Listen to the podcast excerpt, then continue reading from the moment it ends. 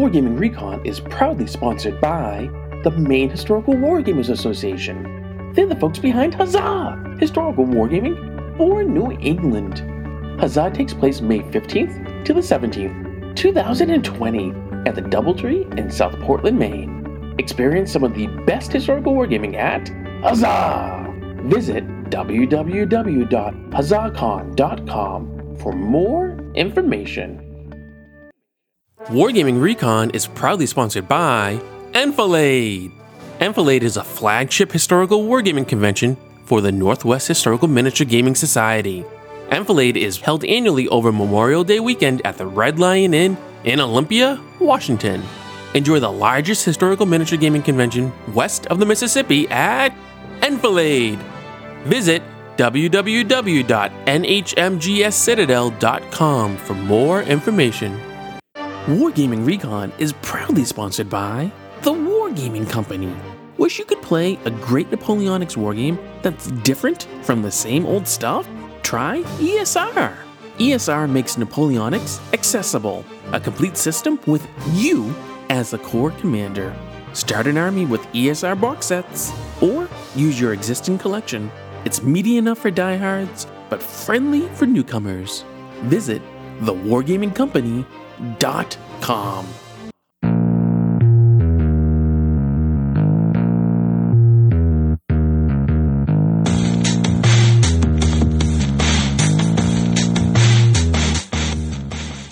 Welcome to Wargaming Recon. I'm Jonathan J. Reinhardt. Wargaming Recon is the only member of the TSR Podcast Network to discuss historical and New England gaming. Today, we have a very special guest with us. He has written numerous roles, which you probably should know, but you haven't. And he's an amazing game designer. He did a fantastic seminar recently at the Let's Roll Virtual Gaming Convention talking about game design and sharing all sorts of tips and tricks that can help you if you want to be a game designer. I'm referring to the one and only Mr. Robey Jenkins. Robey, how are you today? I'm very well today, Jonathan. And you know, you are exactly right. I am literally the one and only Robey Jenkins. There are no other Robey Jenkinses in the entire world. Are you sure? Should we take a bet? Let's go I to the have, phone lines. I have looked Yes. very hard. Yeah, I've looked very hard. I cannot find any other Robey Jenkinses. Yeah, Robey No, as, a, as a first name is a lot more common on your side of the pond than it is over here. Um, Is but it really? Seems, it seems to be far more common as a girl's name in the states. Okay. So go figure. How, how do you feel about being so unique? Uh, know, it's one of those things that has, has dogged me my whole life. I, every now and then, I've thought, shall I shall I ditch it? Shall I shall I take on some other name that people can pronounce and spell? Um, but uh, I have stuck with it so far, and now it's on the front of a couple of books. I feel like it's it's kind of you know I'm committed now. I think you are. Uh, do people really have a hard time pronouncing your name?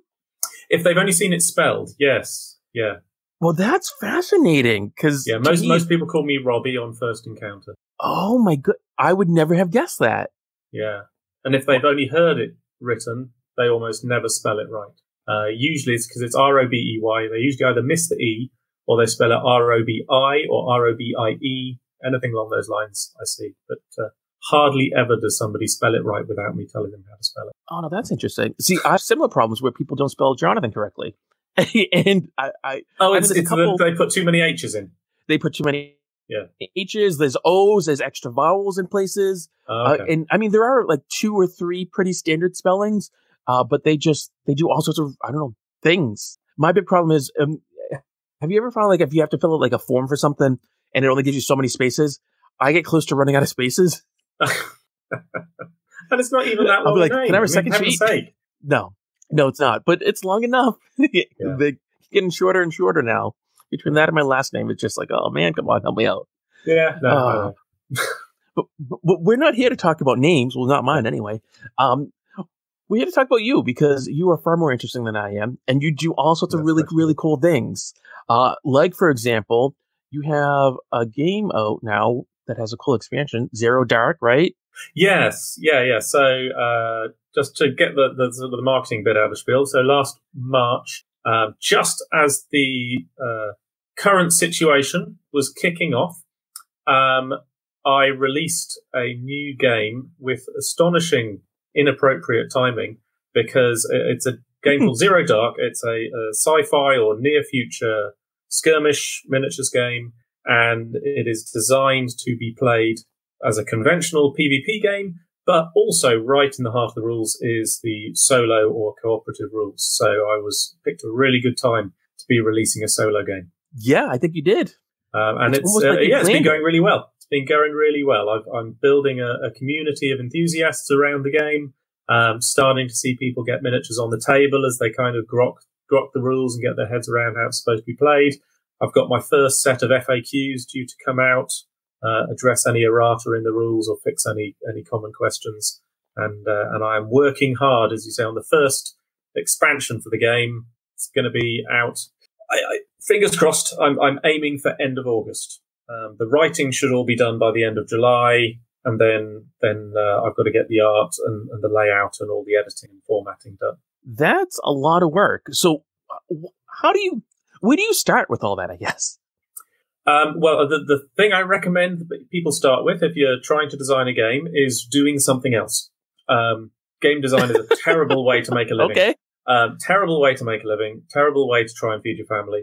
Um, please have a career, have a life, have a job, um, do something else to make money. And then when you have time and mental space, you can enjoy working on a game design in your own time and without any rush. If, on the other hand, what you do is decide to give up a promising professional career and take to writing games full time, um, then then you tend to find yourself having to do things in a lot of a rush. Well, not a rush is the wrong word, but because you're working on it every day, and you're always very intensely conscious that you've got a product that isn't for sale yet, and you don't make any money until the product is for sale, that the pressure to, to make sure that you keep momentum on anything new that you're working on is, is quite intense. And at the same time, you can't only ever be working on one thing. Um, one, it's, it's very draining. It's quite boring only to be working on one thing. But two, you've always got to have the next product in development for the next thing after that. Otherwise, you'd constantly be spending six months between every new product or longer between every new product until you've actually got something on sale to, to make money. That is a lot of pressure right there. Yeah, well, it's, it's, it's okay. It's okay. I mean, I, I should hasten to add, I would not have given up the day job if I did not have resources on which to fall back. Um, and, and I, I am enormously blessed that I do have uh, resources I can fall back on for a little while while I get my business established. Um, however, they are not endless. Um, so, so I still do have that pressure of making sure that things keep going. But there is certainly no risk of my family going without or starving because I am pursuing my dream job. So, what I'm hearing here, although you're not specifically saying it, is that people need to head on over to Wargame Vault and buy the print copy and digital copy, and then also head on over to Patreon and support you there as well. Was that right? All of those things. All of those things. um, if I've not mentioned it, uh, there we go. Uh, Precinct Omega is is my company. Um, so if you search on Wargame Vault for Precinct Omega, you will find all of my current products. So that's Zero Dark, which I've just mentioned. Um, there's a book there called Over the Horizon. Now, my previous set of rules was Horizon Wars, um, which you and I discussed a long time ago. Uh, yes. Horizon Wars was released in 2016 by Osprey Games, and Osprey and I since then have amicably parted company. So the rights are no longer theirs to exploit, so they're not allowed to publish it anymore. Um, so if you do find copies, they're copies that they have already sold. So if you buy Horizon Wars, thank you, but it's not making me a penny anymore. Um, so there's no money off that. But if you do buy Horizon Wars, you already have it, there is now a supplement for Horizon Wars on Wargame Vault, which you can get digitally or print on demand. It's called Over the Horizon, and that contains all sorts of additional rules for Horizon Wars. So it's got super heavy vehicles, it's got transforming vehicles, sorry, the metaformers to avoid any uh, IP infringement. Um, it's got data war, which is electronic warfare, hacking, um, interference, that kind of stuff. It's got uh, bio war. So if you want to take uh, giant monsters, kaiju, dinosaurs, dragons, that's all in there. Um, it's got strategic assets. So it's got things like naval assets, um, which don't appear on the tabletop. I hasten to add, they're all sort of off-table stuff.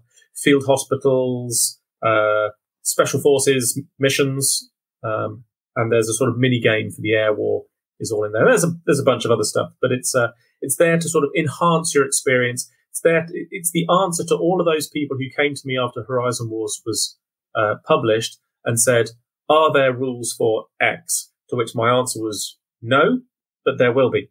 Uh, so I, I, took all of those ideas that people had me, wrote the rules, and I, I published them in Over the Horizon. The third thing people will find on Wargame Vault, if you like the idea of a solo sci-fi skirmish game, but maybe you're not sure, you don't know me, you don't know my reputation, you don't know whether they're going to be any good. There's a product there called Training Run, which is a condensed version of the Zero Dark rules with a single mission and a selection of heroes, pre-designed heroes from which to choose. Uh, and Training Run is pay what you want. Uh, so you can pay nothing, you can pay $10, anything in between. I really don't care. Uh, but take Training Run for a spin, and if you like it, go and buy the real thing. I really like that you're using the pay what you want model for that hmm. because mm. when that first came out on Wargame Vault, not many people really understood how to use it or what it was. And so we have a lot of our podcast episodes up on Wargame Vault. And we're actually going to continue to add our whole back catalog on there as well. And one of the things that we did initially was we had all of them as free because our content's freely available and we're I have a very firm open source kind of uh, frame of mind. Different for me than for you, though. And so then we started to migrate some of that into pay what you want, thinking if people wanted to do a tip or whatever. Uh, but I love how you could have just put these out for free, uh, which would have, uh, on one hand, it's great because doesn't cost anyone anything. But then I think people don't value it as much. That so is like, exactly it. Yeah, no, that is exactly the case that people don't value what they can get for free. Whereas yeah, if you it, say there is a value to this thing, but we're going to let you decide what it is, the majority of people will assign a monetary value, even if it's a low one, to something that they can get for free necessarily. And, and yet they'll still put something in the pot. And, you know, for, for content producers like you and me, if the volume of that is enough, it makes all the difference. It can. And like I'm looking right now on Wargame Vault at this, and they're saying suggested price two dollars and forty five cents American, which doesn't sound like a lot, but it's a cup of coffee here. That, that's pretty much where I went it to. I wanted to, you know, to sit down, it's a pint for me or a cup of coffee or whatever it might be. Say, God, I'm not sure where you can get a pint for two dollars forty five anymore. But uh, yeah, yeah, yeah, possibly at the supermarket. No, but it, it's good though because then like that helps to keep you fueled. You can do game design, you can do all this stuff, and I find the pricing on all your products here really affordable actually. Uh, so like the Horizon War Zero Dark rules you have for the PDF it's on sale right now. I don't know how long you're having it on sale. As long as the current situation continues, it will be okay. on sale, and it's it's ten pounds. But then Wargame Vault adjusts that into whatever the current rate of dollars is. Yeah, so like here in the U.S., it's on sale for twelve dollars and twenty three cents, and even full price eighteen dollars and thirty four cents. That's what like fifteen pounds. Exactly. Yeah, but I mean that's about to, to my mind that's about the most I feel comfortable charging for any PDF of any size is about fifteen pounds, which I think is a fair representation of sort of the, the effort. And if, if you get it, you'll see there's a the fair amount of um, uh, sort of artistic work has gone into making it a, a well presented document. Um, but uh, the print on demand copy is only twenty pounds, and I, I really I don't want to say I agonised over that. I didn't, um, but it was important to me that I keep the price down really as low as I can on the print on demand copy. Um, I, I actually make a very small margin on the print on demand compared to the digital. So if you want me to benefit, please get the combined pack, get the print and the digital, and then I do well. Um, but a print on demand copy, it means so much to people. People like us, you know, we're analog gamers. We like analog engagement. And much as we're in a digital world now, you know, we, we like having a physical thing in our hands. That's really important. I think it looks really good. I think it also really um, help that, you know, my, my artist, uh, David Sondred, who did the cover art, I don't think you appreciate how good his work is if you're just looking at it digitally, however large you might blow up the picture. When you get it in your hands and you really see that physical thing, you can appreciate how beautiful it is. Uh, and it, it just makes for a different experience. So I'm, I'm trying to keep the price on that down to what I think is reasonable because that was the foundations of, of my business model. My first my first gaming enterprise was called One Pound War Games, and the idea was really small, compact rule sets for a pound a go. Um, it didn't go a long way because I got distracted by other stuff. But even now I'm doing sort of bigger, more elaborate rule sets. I still want to keep that price point as as affordable and achievable as possible. I, I I really do believe your pricing here is amazing, and uh, I agree with you that, uh, like for me, for example, I prefer to have the physical item uh, behind my green screen. Oh, not that people can see because we're audio, but I have a green screen behind me, and behind my green screen, I just have tons, not all, but I have tons of my you know rule books and all that kind of stuff.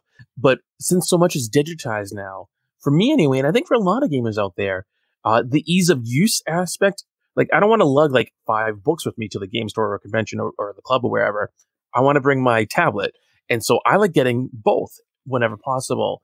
And for me, that actually really started with um, Henry Hyde uh, and his yeah, Wargaming yeah, yeah. Compendium, which I think is the best just survey of tabletop gaming in modern history. And I, I got it one year for Christmas. I got the, the physical copy. And then when it came out as digital, I was like, well, I'm going to get it as digital. And mm-hmm I did that. And for me, it's interesting to know that you get a greater profit on the digital than you do on the physical. Because I think a lot I mean, of people would yeah, think digital that product is, help you I mean, out I, with the physical. Yeah, no, the, with the digital product, I pay, obviously, I, I, I pay. Basically, the way uh, Wargame Vault works is on a royalty system like any publisher.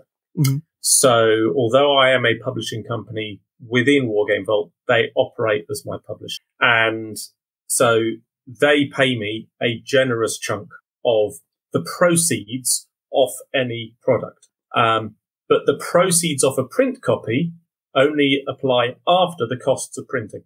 Yeah. Whereas the proceeds of a digital copy are the entire cost of the product. So actually, I make a, a very good return on the digital product. I make a much smaller one on the physical one, but the physical one just has a different impact in the market. No, it, it definitely does, and I I just I continue to be amazed either by uh, publishers who don't or, or, don't put as much effort into the digital product, or also uh, from players who, from what I've been able to tell, they really do seem to feel that they're doing uh, a greater good uh, or helping out the publisher more by getting the physical as opposed to the digital. Uh, almost like uh, they feel guilty getting the digital if they're only getting one. Uh, so it's nice to know that it's actually helping you more if they get the digital. It genuinely does. Yeah, it, in the current product, I have to say when I was uh, under contract with, with Osprey, the, the, difference was negligible because of they had a different publishing model, and that's no reflection. I hasten to add on on Osprey.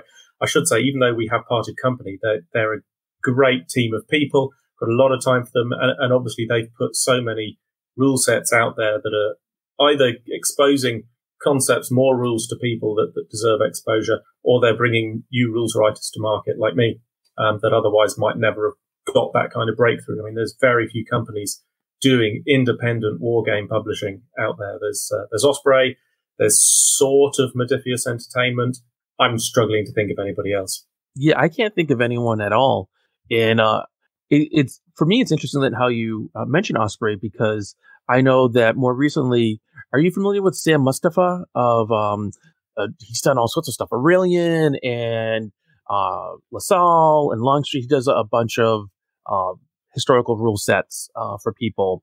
I and the name. I haven't played any of his games, but I know the name. Uh, they're like the uh, the honor series of games, and he's done them all himself generally. And he's finding more and more that he's had to stop doing the physical because a lot of his people who for his audience are in your part of the world, but he's here in the States. Yeah. And so it's like impossible. So his options are really to kind of just like go the whole Amazon route, which would turn off all the independent stockists or to set up something elsewhere. And so people, he was asking his audience for help and people were saying, have you thought about getting in touch with Osprey to see if you can work out something with them where they would do your stuff and that would kind of help you out in that part of the world? And um, I think maybe it's not as well known for game designers or, or new game designers, maybe that Osprey is a possibility. Well, I, nice. yeah. The, the, the, curious thing, as I said on my uh, on my seminar at Let's Roll, is that traditional publishing, your way in is so dependent upon either chance or continuous networking, or more likely a combination of both. You know, mm. it really does need to you to be in the right place at the right time with a product that they want to publish and a reputation that they think that they can work with. Um, and it's so chance dependent that it's very hard to get into. I mean, as far as um, getting print copies on this side of the Atlantic goes Wargame Vault. They've got a printer in Milton Keynes, like oh, okay. two hours from where I'm sitting. Um, so it's incredibly easy to order products in the UK from Wargame Vault in print version because they're printed in the UK. You pay UK shipping, you pay UK prices, yeah, and it and it it takes a couple of weeks, but that's because that's how long it takes to get through the print queue. That's true. I mean, if it's print on demand, that's what you got to do. Exactly. Uh, but my, I mean, my plan for for Zero Dark, um, I had hoped to do by now, but for various reasons, I've not been able to. Um, but I'm basically, I'm just going to order a huge pile of Zero Dark books of my own. You know, I'm going to get 10 or 15 copies in um, and just have them sit on my shelf so that people can actually buy them directly from me. Uh, and then I, rather than having to wait two weeks for it to ship out of Wargame Vault, buy them from me. I'll have them in the post. Well, uh, certainly within five days. This being uh, the, the situation that it is, I, I can't get to the post office every day. No, of course not. Um, so is your plan then that you would offer them through your website of uh, precinctomega.co.uk? Yeah, yeah. I'm, I'm about to. Uh, if you look on my website at the moment, uh, there are two sort of product ranges on there. One is uh, a, set, a set of things called Ball Monsters. Yes. which we'll come to eventually. Um, and also a lot of six mil sci-fi from a company called Strato Minis. I've got a good relationship with Strato, and so I'm kind of their UK stockist. But I'm I'm very low on stock. Uh, you can't quite see it in the background if you can see the video version of that up on the wall behind me. That's all yep. the stock of theirs that I've currently got, which is not very much. Oh so oh I have got a huge restock in the post at the moment. I know it's shipped from Poland. It's on its way. Um, and so I'm about to be redoing my whole website to try and uh, sort of relaunch it a bit and make it. Now I know how I'm supposed to be using it and how it's supposed to work. I think it's time I, I went back and gave it a real kick and, uh, and dragged it up in standard and content a bit. So with that, I will be laying out a lot more stuff for Horizon Wars with Strato Minis. Um, and uh, and I'll tuck the ball monsters away into a into a corner for a little while until I can give them the attention they deserve. Since you mentioned it, can we talk about ball monsters for a minute? yeah, go for it. Uh, so what are they? For those who don't know. Well, okay. So back in 2017, a company called Macrocosm Miniatures ran a Kickstarter. Now, Macrocosm is a little miniatures manufacturer in the UK. Interestingly, the, the, the, guy who runs it, Chris, is about 15 minutes from my house. I, I know him well. Oh, is he? Um, yeah, I mean, we knew each other slightly, but it was only we got to know each other at some events, and then we realised that he lives in like the same, the next town over. Oh, so, uh, so I ended up doing a little work for him on that Kickstarter. Um, so I painted the studio miniatures for to support the Kickstarter and to support his his retail uh, work after that. And the Kickstarter was successful, and, and, it was for these. Basically, they are well, they're ball monsters. I mean, they're bull shaped monsters. I mean, I'm not sure how much more I can can get this. Um, no, they, they, are. If you've ever seen, if you've ever seen Games Workshop squigs, okay, take the legs and the wings away. You got ball monsters. That's what they are. Um, so Chris did this Kickstarter. It was very successful. I think he was looking for like a couple of hundred quid and he ended up funding like seven thousand pounds for it. That was great. He put them into production, shipped them out to all of the backers, put them into retail, uh, and they didn't really shift after that. Um, it was one of those cases where you know the Kickstarter kind of reached everybody who wanted them, and there wasn't much left for them after that. So he was distracted with other projects and he thought, look, these aren't going anywhere. I'll put them up for sale. And from the moment I first saw them, I thought, those are miniatures looking for a game. I mean, yes, you can use them for all kinds of fantasy settings uh, in their own right, but they've got so much character and so much humor implicit in the designs that they need a game of their own. And so I went to Chris and I said, look, I, I'll buy them off you. I'll buy the molds. I'll buy the rights. I'll buy all the minis you've got, all the stock, all the painted stuff that I painted. Um, and I will write the game and I'll write a game for them. And currently on my website, there is a beta of a game for those miniatures. Um, and it's, it's kind of a board miniatures game, uh, hybrid. It's played on a very small board. It's an A, I think a two piece of paper. Um, and you use tape measures and dice and 12 sided, obviously. And, and it's a fun, the game works. This is the first thing I would say. The game is fine. It works, it's entertaining, but the reason I'm not taking it any further is because it's not funny enough. And okay.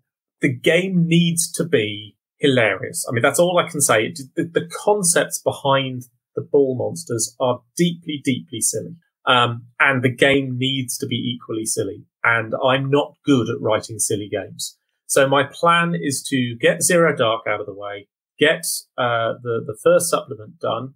I have got a couple of other designs that I'm working on simultaneously, and I'll keep working on those. But once I've got Operation Nemesis out of the way, I will free time in my schedule to look at Ball Monsters again and come up with something sillier and more appropriate. Um, my suspicion is I don't think I can avoid that it may end up being a hex mat game. Um, I've been trying to avoid hex mats because they, they, tend to me to feel exclusive. So you've got to have a hex mat to play the game. Mm-hmm. Um, and I've not liked that.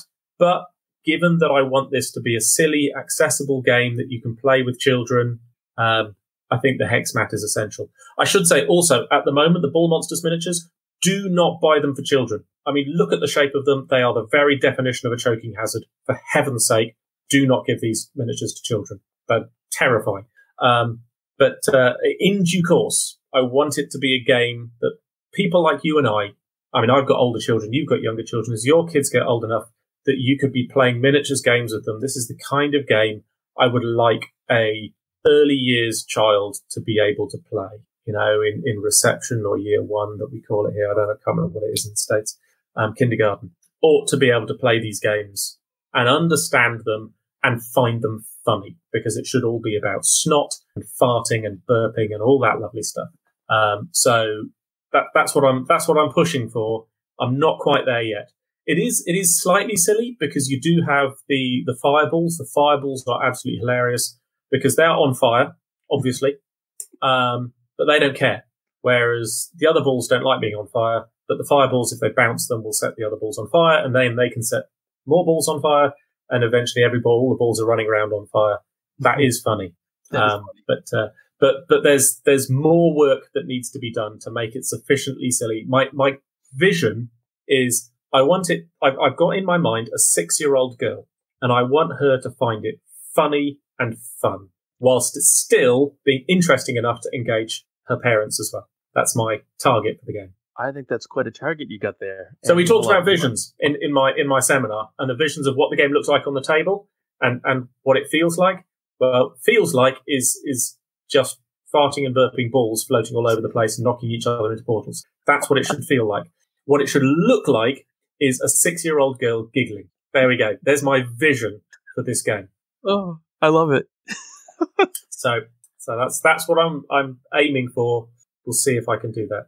No, it, it's really interesting to me um, that this is what you plan to do with Ball Monsters because um, I became aware of them through the miniature wargaming, the movie documentary. Okay. And, yes, yeah. And I always which is all about Chris. Of course, it was. I was in that briefly, I, I, and I I had wondered what happened to them. Uh, so, like after I'd seen the documentary, I went on his website. I went looking and I started talking to people. I talked to the director, uh, Joseph Piddington, and I said, "Do you know what's going on with these ball monsters? Like, where are they? What's going on?" Because uh, like at the end of the film, it just it kind of ends with Chris saying, "Oh, like it didn't work so well at UK Board Game Expo. Maybe we'll make a board game out of it someday, but not now." And I was like, "These look amazing. Where are they? And what's going on with?" And no one knew them. anything. That, that was me. and so now I have the answer that I've been looking for for the past handful of years. What happened to the ball monsters? Because really nobody knew. Nobody was telling me a darn thing about them. and I'm like, I'm going to reach out to everyone who yeah, someone must know something, and nobody knew. They are here with you. One of, one of my wonderful. challenges at the moment is that they need to be recast. Um, they were designed. Um, basically, the, the guy who sculpted them didn't really sculpt them with the kind of casting in mind that I needed the person who cast them didn't didn't do a bad job, but didn't do a great job. Um, and so that the existing molds are reaching the end of their usable life.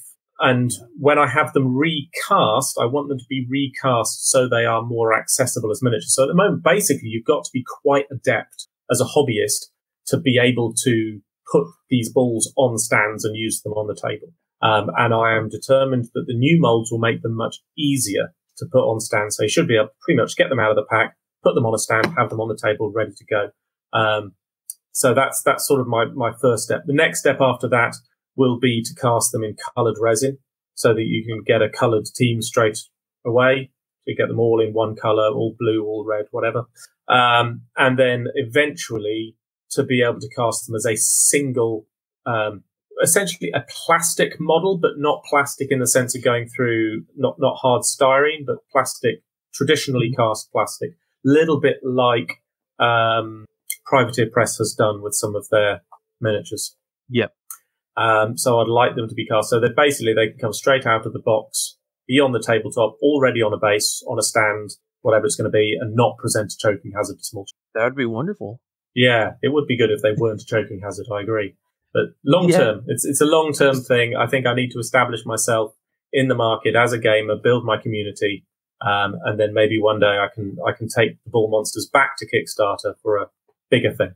I think that's really wise because I think a game like Ball Monsters uh, can pigeonhole you, yeah. unfortunately, and having it be a thing that you like that's fun, but also be part of your portfolio instead of being the first part of your portfolio is really important. Yeah, and yeah, so, yeah. Well, I, I wouldn't want people to pigeonhole me as the as the farting ball guy. No, that's true. Uh, it's just uh, I, I'm picturing you know a customer going into a game shop and, and seeing your name on Horizon Wars and, and saying, "Wait, the Ball Monsters guy did that? I'm not buying this. like, what? Like, do, yeah. do I roll a d6 for to see if I fart? Like, what happens here? I, I don't understand. It will it will always be a d12, Jonathan. You know. I know. I, I, I, just said that to tweak you a little bit. For people who don't get the reference, you really do have to go and check back on our YouTube channel and our Facebook group uh, for the incredible seminar uh, from Let's Roll Con about game design. I'll talk about. It. You details. still haven't won me over. Don't get me started. D12, but someday maybe you will. Yeah, because I, I, don't know. I'm a D10 guy. D10 and D6. I, yeah, he's shaking his head. That's okay. I'm not a game designer though, so I just like to roll lots of dice. Although now I, I don't even roll real dice. I roll them virtually. I have dice rolling apps. Yes, um, no, I'm I'm a, a big fan of a dice rolling app. Do you? I I hesitate to ask because this is almost like an endorsement. In a non-endorsing way, as you a gamer, do you have one or, or several that you tend to like to use? I, oh, I only have one. I've I've one. It's called it's just called Dice Roller. I'd look for my I haven't got my phone handy, or I'd show you which one it is. Yeah, it's just called Dice Roller, um, and it was a free app.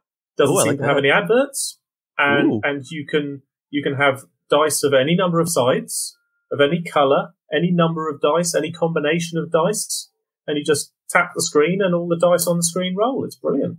That's fantastic. I, I don't use it a lot when I play, interestingly. Um, when I play, I do like to roll real dice, but when I'm designing and when I'm, I, I talked again, I talked about conceptual playtesting. Um, it's mm-hmm. brilliant for conceptual playtesting because I can just sort of make up a scenario in my head, think that I know what the probabilities are, but then you've really got to roll dice to see the probabilities working in action and run through it yeah. several times over and over and again and see, does this stack up in practice to what I thought the math said the probabilities were going to be? Yes, it does. Brilliant. Move on. Or, or no, that's, that's weird. That outcome is strange. Why is that outcome strange? And what can I do about it? And, and I, I, find a dice rolling app brilliant for, for conceptual playtesting. No, that's really handy. Um, to talk about Henry Hyde again for a moment. Uh, for me, Henry has um, made me have a love for what he refers to as imagi-nations, as hypothetical uh, historical situations. And in his world building, he has you rolling a lot of dice. So I used to just roll the real dice, yeah. thinking that you know if I'm rolling the real dice, the results are more authentic. And as time progressed, I was like, this is ridiculous. so then I just I started just doing the digital ones, and I'm like, here we go.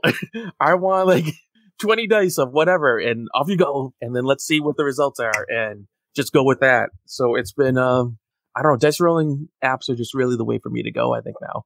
I there, there is, I mean, I, and I've talked about this in other places. The question of the haptic feedback from dice mm-hmm.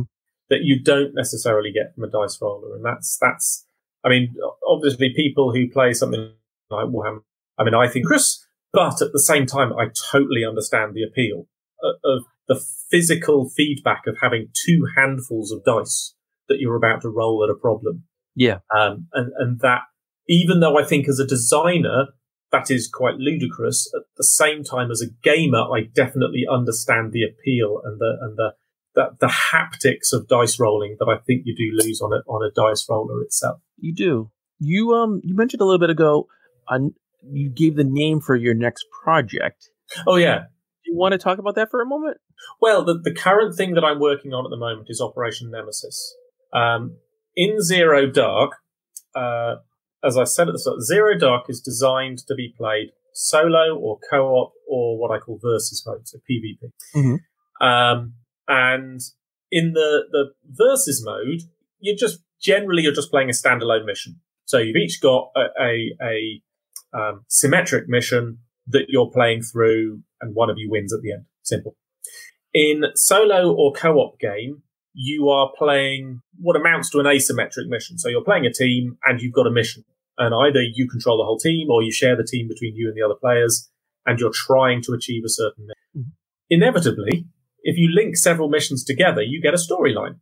Um, and so there's a system in, in Zero Dark to allow you to progress through that storyline, pick up wounds, rescue people who've been captured, get supply drops with new equipment, all that kind of stuff.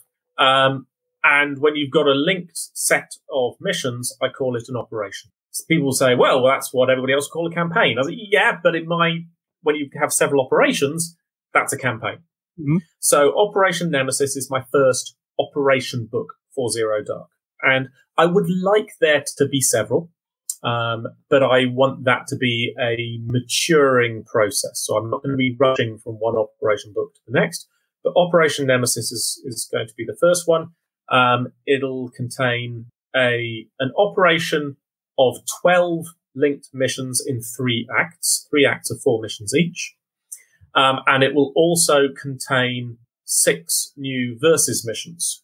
So uh, even for people who really are only interested in PvP, it'll be worth getting. In addition to that, there's a bunch of new rules that are going to be in there as well. So uh, it'll also act as an expand to Zero Dark. But I hasten to add, um, for those who perhaps don't feel that they want to buy a whole new book just for the extra rules, if you're not interested in the operations, if you're not interested in the extra missions, the new rules themselves will be available as a pay what you want download. So you can just Cool. add them to your existing Zero Dark rules. But everything else is going to be just in the Operation Nemesis book. So I've commissioned David to do the art for it. I've sent him the briefs. He's working on that. Um, I have just finished writing the narrative. I have finished eight of the missions, so they are written. Um, four of them are just sketched out, and I haven't finished them yet. Uh, all of the new rules are done, unless I come up with any new brainstorm. Oh no, I tell a lie. There's one set of new rules that isn't quite finished, not written yet. They're they're they're composed. They're in my head, but they're not on on uh, in writing as yet because that's a it introduces kind of another new way to play the game in the Mhm. course of the the mission the campaign. But I don't want to confuse people. Um, so yeah, I hope my target for that is end of August. I'll be brutally honest. I am yet to meet a deadline for publication. Um, so I suspect it'll be more like end of September. But as I say, I'm working on a target of August because that gives me a deadline that I've got to work to. Um, I know David's art deadline is the end of July, so then all the pressure on me is to get everything else done in August. Well, th- that's awesome. Uh, do you have, and you you probably don't, but I have to ask anyway. Uh, do you have a general feeling about what you might think about for pricing for it? Uh, it, it'll be pretty much the same price as Zero Dark because it'll be about the same size. Awesome. Yeah, so so I suspect that the PDF will be fifteen pounds and, and the print on because it, it should be about eighty to ninety pages long. And one of the neat things that you can do with Wargame Vault is the ability to make a bundle uh, where you put like all the Mm. relevant stuff together. Uh, have you considered about doing that with, say, like some of these extras? Uh, you mentioned about the rules being uh, extra rules being available as like uh, pay what you want, but maybe doing a bundle where people get those and the core rules together, and you have some sort of And the? FAQ, yeah, no, that's do you know I hadn't, but I knew bundles existed and that hadn't sort of ticked on me. That's a really good point. I should definitely do that as soon as it's ready. That that will be a thing. Okay. Great.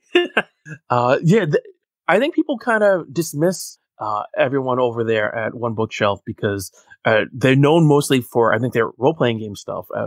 At uh, um, they have two actually names for uh, Drive Through RPG, and they have another one. Oh, they've um, got loads. They've got Drive Through RPG. They've got Drive Through Cards, Drive Through Fiction. No, but yeah. I mean, I mean, just for the role playing games, they have two specifically oh. for that. Uh, and I think people tend to kind of focus them on them for that, and not so much with the wargaming stuff. But they have a lot there, and they have a lot of oh, functionality oh, built in. Absolutely huge. The the the market on Wargame Vault, both of independently designed games, uh, many of which are just excellent. I mean, as a designer, I look at some of these games and go, these are works of genius. You know, I'm mm-hmm. genuinely blown away. Um, some of the people writing on there, I, I, feel like I, I can't compete with them in, in terms of game design quality sometimes. So, uh, so I have to work harder. Um, but, uh, but that and, and, other resources, just things like there's 3D printable scenery and miniatures on there. There's mm-hmm. paper scenery and terrain that you can download and build yourself uh, standees. Uh, you know, if you ever want a horde of zombies, you can just download standee card zombies from from Wargame Vault, print them, and and you you're there. Just the amount of stuff is just amazing. Uh, I think that you've been using them is a really smart move uh, to kind of help lower your um, administrative side of stuff for what you have to deal and track with, so you can kind of just focus on doing the games and getting good content out there the, the main advantage at the moment is that I don't have to worry about my VAT. Yes. Um, because at the moment, uh, the VAT in the UK has to be charged on digital products. It's not chargeable on other books, but just on digital books. Um, and so being able to know that the VAT is being dealt with by Wargame Vault means I just have to take my royalties and the job is good. Now, it should be said that the, the government in the UK has said they are going to be changing those rules. Um, well, thus far, the only upside from Brexit that I have discovered. Um, so the British government has has said that they plan to change the law on VAT on digital products. I, to be honest, having said Brexit, actually, I think the European Union might have decided to do the same thing. So it might even not be a benefit from Brexit, which is, hey, what a surprise! No benefits. um, but as I say, digital digital books are apparently going to no longer attract VAT, which would mean that I could potentially start to self publish, which would mean that I could get 100% of the cover price rather than the percentage that I royalty that I get from Wargame Vault. That said, I may still stay with Wargame Vault because they do so many other things to, to market and promote the products on their site um, that it, it may well be that actually I would make more money getting a percentage from them than I would getting the full cover price and, and relying on my own marketing. So we shall see. One thing for me as a like you, I'm a publisher on there, although you're mm-hmm. a real one. Um, uh, one thing for me that I found is a benefit for using them is that if you offer product on there and someone wants to get it, they only need one account hmm. that works for all their sites. Oh, that goes in, and then anything they buy gets saved to their account. So, mm. well, that's it. Yeah. The device or whatever. If they're worried, oh, I, I got a new computer, I got a new whatever. What am I going to do? They can just go and they can download it again. It doesn't mean they can like freely share it with a million people, but it allows no, them to get it. Comes, it comes watermarked. They do the watermarking, which is fantastic. That's the other point. And yeah, exactly. So it gets saved in your library. That, um, have you ever spoken to Ivan Sorensen at Nordic Weasel? No, I can't say I have. You definitely should. Um, Ivan is a is a such a nice guy.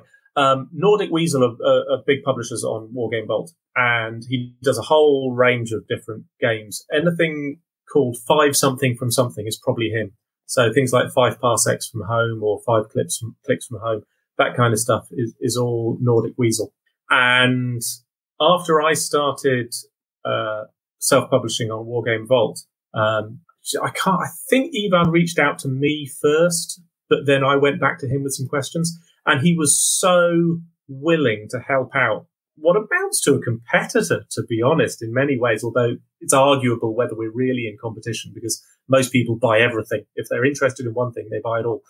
Um, and, and, he gave me such good advice. Um, and they've got a, Nordic Weasel has got a very good approach on Wargame Vault. They will publish a new set of rules in beta at a oh. discounted price. uh, in PDF only. And so people can download the PDF, play the game, give them feedback. They will then adjust the rules accordingly in response to the feedback and then release the finished rules. But everybody who bought it in beta automatically has access to the updated rules because their copy in their library updates automatically. That's awesome. Genius. I'm definitely going to copy that. So in future PDF PDF versions of my rules and stuff will come out first, and then I will get feedback from people who, who play and try the game and point out all of my mistakes.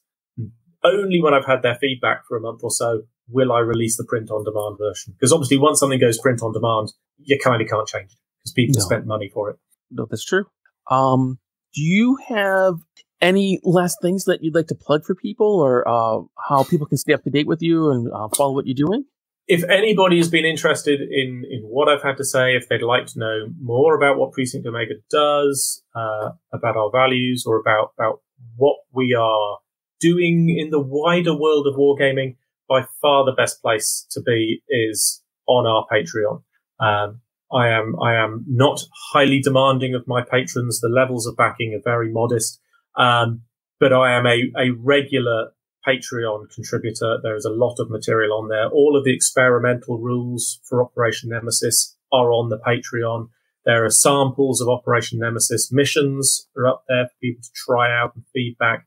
Um, and I do a lot of sort of regular um, audio and video updates for the patrons exclusively. So if you like what you've heard, that is the best place to go. If maybe you're not that committed, get along to Wargame Vault and buy the rules. Very good. And like you said, your levels they are super affordable for as little as two dollars a month, three dollars a month, or five dollars a month. People can become backers of yours at patreon.com slash precinct omega. That yep. is that is super affordable. And I, I, I, I take I take it really seriously um, in the sense that I I am determined to make sure that if you're backing Precinct Omega on Patreon, you feel like you are getting value for money. Loads of my patrons are just backing Precinct Omega because they like what I'm doing and they want me to be able to keep doing it, which I hugely appreciate. But I feel like you ought to get value out of your Patreon support. It's not just a moral vote. It, it should be a commercial decision to get better more interesting stuff from your backing, and, and I am trying to put out new stuff for my patrons all the time. That's wonderful. And be, you mentioned Wargame Vault and your Patreon. Uh, any social media uh, groups or places everywhere people can all the things everywhere. If you search for Precinct Omega, one word, you will find me on the Twitters, on the Facebook, on Pinterest. Uh, Pinterest is great. I love people coming and seeing my Pinterest pages because that's where I do game mood boards.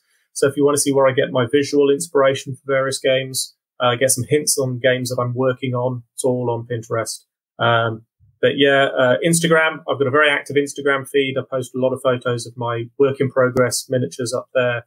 Um, I'm on Facebook. There's a dedicated Zero Dark Facebook page and a different uh, Facebook group and a different one for Horizon Wars. So you can check those out. There is one for Ball Monsters as well. There's not a lot, not a lot of activity there, but there is a Ball Monsters group Whoa. on Facebook. So, you know, if you like the sound of Ball Monsters, go and join the group. Tell me you like the sound of Ball Monsters, and maybe that will motivate me to do more work on it quicker. That's you get it all covered, don't you? Yeah, that's great. I'm all over the social medias. There you go. And here at Wargaming Recon, we are on all the things everywhere from writing in the sky to the sides of buildings graffitied with our logo as Wargaming Recon. Please don't graffiti buildings, especially with our stuff. I don't want to get sued. Um, but really, we're everywhere as Wargaming Recon. So you can get up to date with us on all things and all that stuff. Listen to the podcast and all the usual places that you can listen to all wonderful podcasts. And um, Robey, thank you so much for joining us today. This has been fantastic. I love chatting with you. I, I always love coming to Ward Recon. I must uh, I must get onto your coffee mornings more often. Yeah. Um. So we're doing those. Uh, I should mention, I guess, uh, for people that we're doing those right now.